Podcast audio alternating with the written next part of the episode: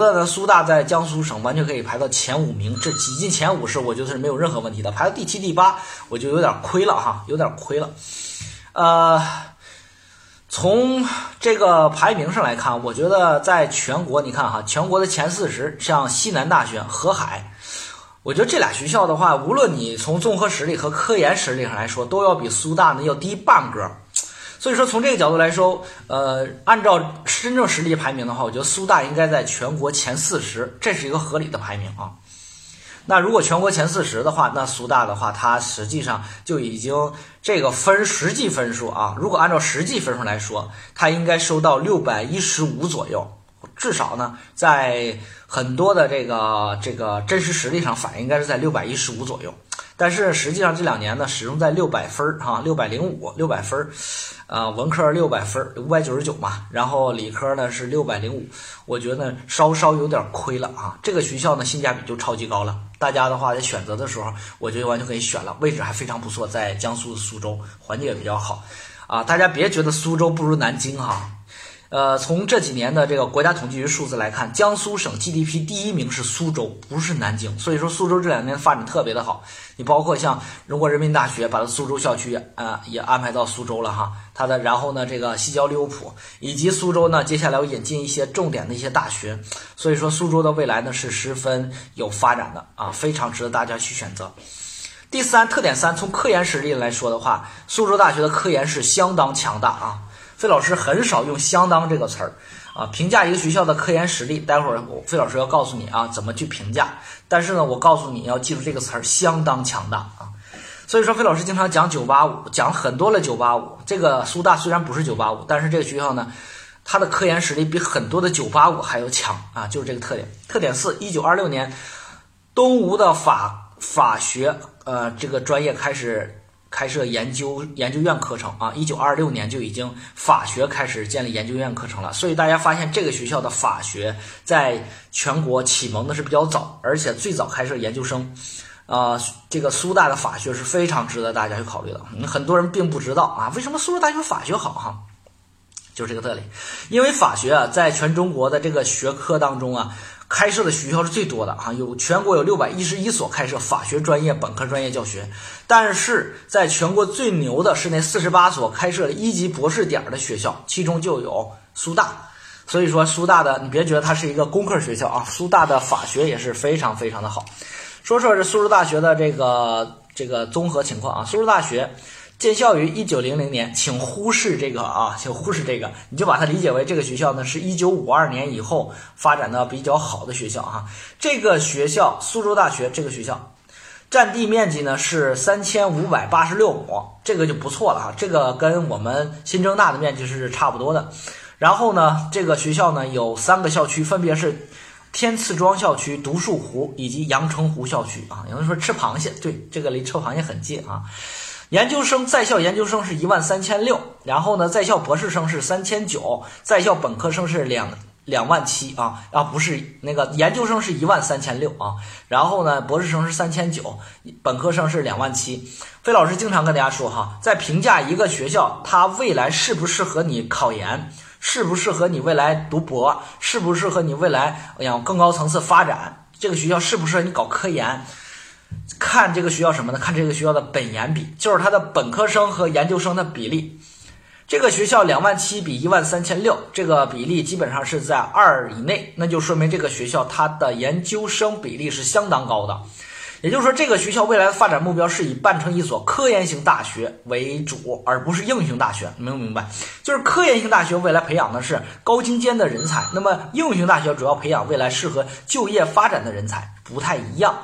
所以说，应用型大学呢比较倾向于就业，科研型大学比较倾向于读研读博，这就是给大家一个参考的一个标准啊。这个学校的博士生将近四千，这就挺可观了哈，挺可观。为啥？评价一个学校的科研实力，就看学校有没有人啊，就看学校有没有高层次的人，能不能这个？你看博士生有四千人，就相当高了。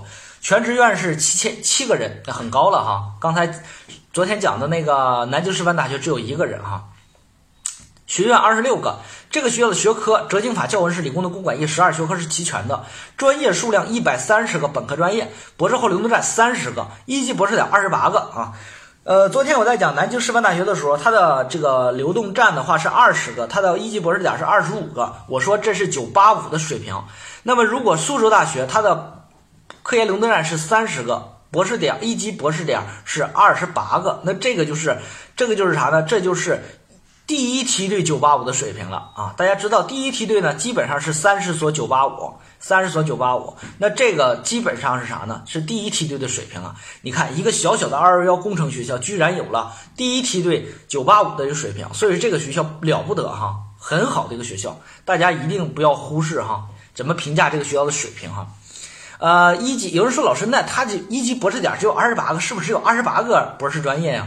不是哈，一级博士点，经常费老师跟你讲过，什么叫一级博士点？就是。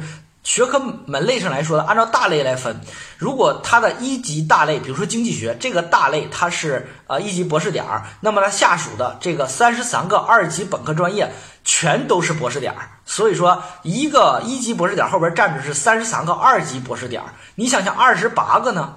你再乘一下，这个数量相当庞大了。所以这个学校的博士点、二级博士点都有一百多个，它的一级硕士点是五十个啊，那它的二级硕士点将近两百个，那就相当厉害了，相当厉害了。这个水平就是一个九八五哈，啊没有问题啊，你就相当于拿了一个分儿六百多分上了一所九八五，一个道理哈。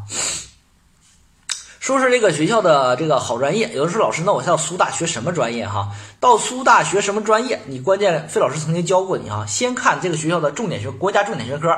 学校的国家重点学科分别是纺织工程、内科学、血液病、放射医学和外科学骨外。也就是说，这个学校呢，五个国家重点学科当中哈，四个国家重点学科当中，只有第一个是纺织科学工程，这个很好理解，因为原来合并了蚕桑哈。然后纺织工学院，所以说这个学校纺织工程好，那是一脉相承的。它的内科学和它的相关的外科学以及这些医学专业来自于当时的苏州医学院。那么它进入国家重点学科啊，这就是它学校最好的专业啊。这个学校的国家这个重点的这个学科说完之后呢，就看这个学校还啥专业最好。费老师跟你讲了啊，再看一个指标，就是 ESI 全球排名的学科哈。这个学校的 ESI 全球排名，它居然进入了多少个呢？它进了十一个，进了十一个，那这个就相当牛了哈。在全国高校当中，ESI 进入十一个的学科，能排到第二十名，就是全国高校呢全排个大名单啊，这个学校能进入前二十。那就很厉害了。你想前二十的学校，C 九就已经占了九个了，再加上人大，是不是十个了？再加上南那个武汉大学，然后呢华科，再加上这个有一些比较好的一些呃那个学校，南南开对吧？然后呢这个天津，然后川大，这个学校基本就二十个了。你想苏州大学能排到前二十，那多么厉害啊！多么厉害！有人说老师，ESI 啥意思？ESI 呢就是。你就这样理解啊，ESI 牛逼的学校，这个学校有很好的啥呢？有很好的科研氛围以及很好的科学家，ESI 就是全球论文引用哈。能够有 ESI 全国全球学科排名的这个学科，一定是集云集了这个全国最顶尖级的科学家。所以说，这个学校的科研实力非常非常有背景。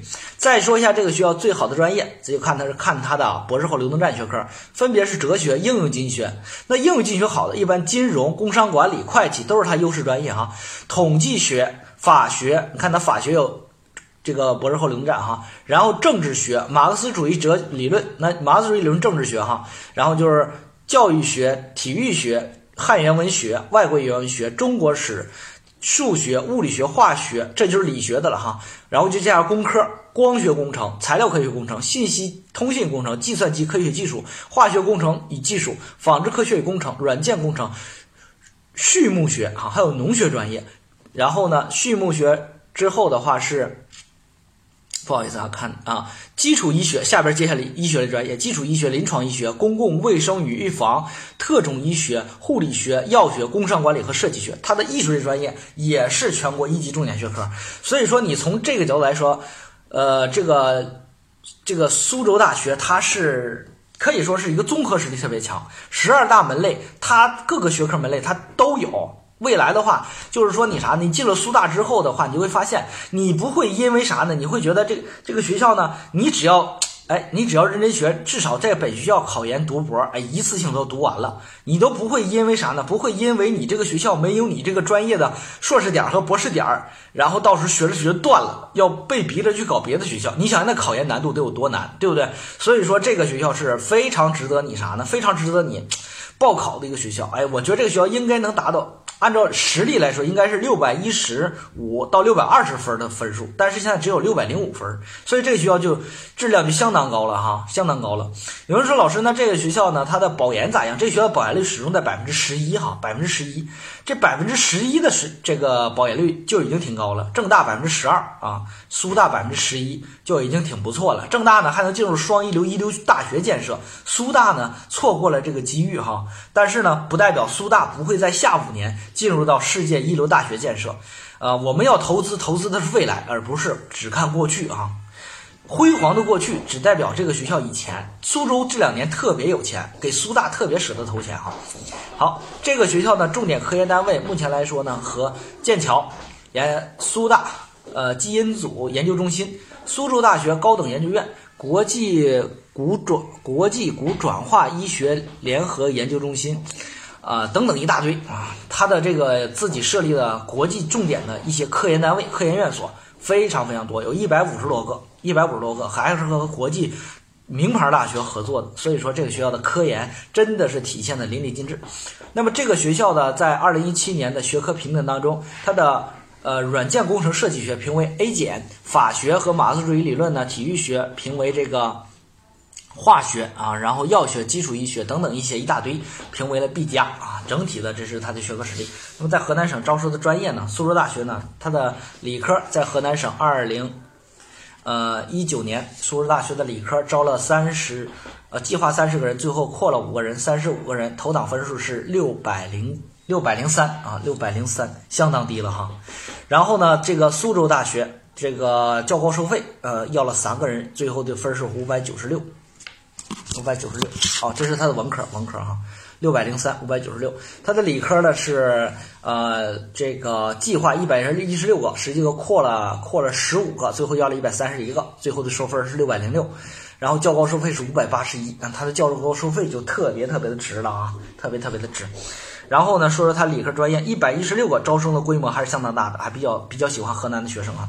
他招生的专业有金融数学、数学、物理学、物理学师范、化学、生物技术、生物信息学、统计学、机械，呃，然后车辆工程、智能制造哈，有人工智能专业，然后测控，然后是材料、冶金、金属材料、纳米材料啊。这这个学校最好的专业就是材料类的啊。然后呢，能源动力、电气工程自动化、电气电子信息类、通信、呃，光电、轨道交通。呃，信号控制、计算机、软件、交通、纺织、建筑、环境与能源工程啊，这个就是建筑建筑学五年制。它招收了建筑学和城乡规划、风景园林三个专业都有，就是未来当建筑设计师的。临床要了五年制，儿科学他要了五年制，然后招五个人。临床医学要了五加三哈，五加三一体化。有人说什么叫五加三？以后有机会费老师再给你讲哈。儿科学也要了五加三，然后呢，影像医学、放射医学、呃，口腔医学、预防医学啊，都要人了。药学、法医学、呃，护理学两个人，电子商务，所以这个学校的专业没有差专业。可能对于有些男孩来说，在选择这个学校的时候，可能护理学可能不太愿意选哈啊。如果不太愿意选的话，我觉得呃，这个学校你在报考的时候适当要压点分儿，别压到护理上面。他能收到这个六百零六，说明他是啥呢？他的护理可能是拖拖在最后了。所以大家一定要对有护理。招生的这个学校要注意，因为啥呢？因为他如果你这个分数到他这儿读护理就有点亏了啊，有点亏了。因为这个护理学有很多，你像极大的护理单列是吧？啊，他还收到很低的一个分数是吧？然后文科，呃，它的较高收费哈，较高收费收了新能源器件和纺织工程，这是两个。然后文科呢，招收是三十个人，经济学、财政学、国际经济贸易、金融啊等等相关的专业都有。然后呢，金融、物流工程招收的中外合的万学，中外合的万学专业还是不错的，我觉得也非常值得选。